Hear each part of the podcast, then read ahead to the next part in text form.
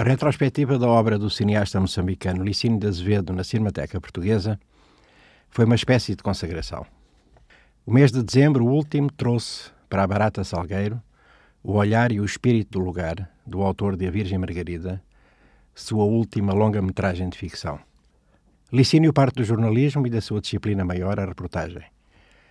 É um longo percurso que começa no Brasil, no tempo da ditadura militar, onde trabalhou na imprensa alternativa, ganhou destacados prémios e calcorreou, na demanda do grau simbólico que era então o percurso de Che Guevara, muitos dos países da América Latina.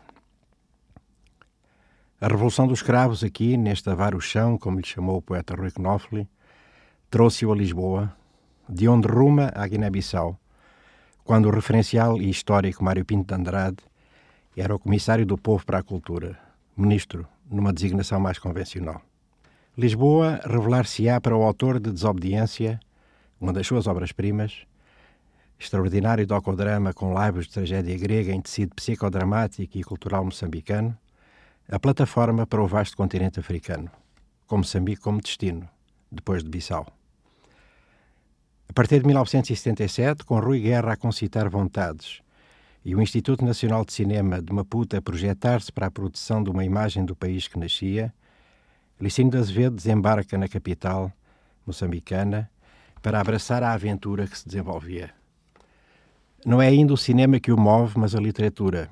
Embora a sétima arte seja o eco e a finalidade do projeto que vai desenvolver, percorre as províncias do Niassa e de Cabo Delgado, palco maior da luta armada de libertação, para ouvir e reelaborar a parte escondida dos homens e mulheres que fizeram a guerrilha.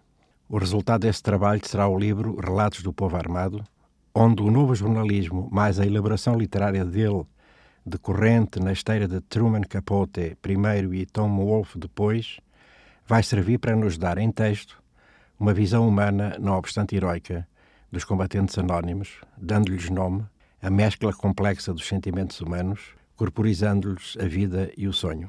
Mas o cinema ronda, cerca-o. No Instituto da Avenida Agostinho Neto, onde trabalha, organiza ciclos, debates e pode ser Godard, e pode ser Rui Guerra, e pode ser Santiago Alvarez, e seguramente serão todos os jovens cineastas moçambicanos, de Camilo de Souza a Sol de Carvalho, Ismael Vubo, depois João Ribeiro, Gabriel Mondilhano, João Costa, Isabel Noronha, como antes fora Fernando Silva, tantos outros. E o Coxa Canema, Jornal de Atualidades, Escola de Formação Prática, para o superar.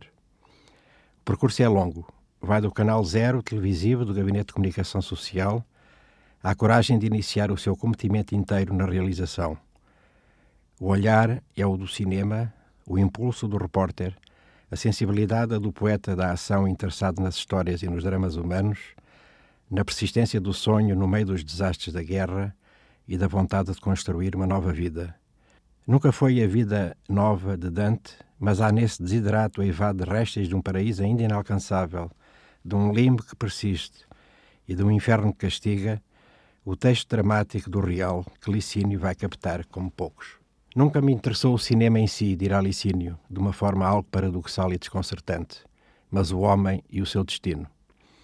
Numa obra já longa, heteróclita, de mais de 30 anos, há a evidência de um olhar a resvalar às vezes para o abissal, a fazer a coreografia dos corpos e dos sonhos perdidos nos grandes cenários urbanos, os homens e, sobretudo, as mulheres, no grito e no murmúrio lírico e épico da sua condição. Esse é o espírito do lugar que a Cinemateca Portuguesa organizou em dezembro último, com cerca de duas dezenas de obras do autor de Árvore dos Antepassados. Enquanto ele cardava e tecia na mesa de montagem a sua última longa-metragem de ficção, o comboio de sal e açúcar, a partir de Liberceu, e que, se os deuses ajudarem, estará pronto neste 2016 que agora começa.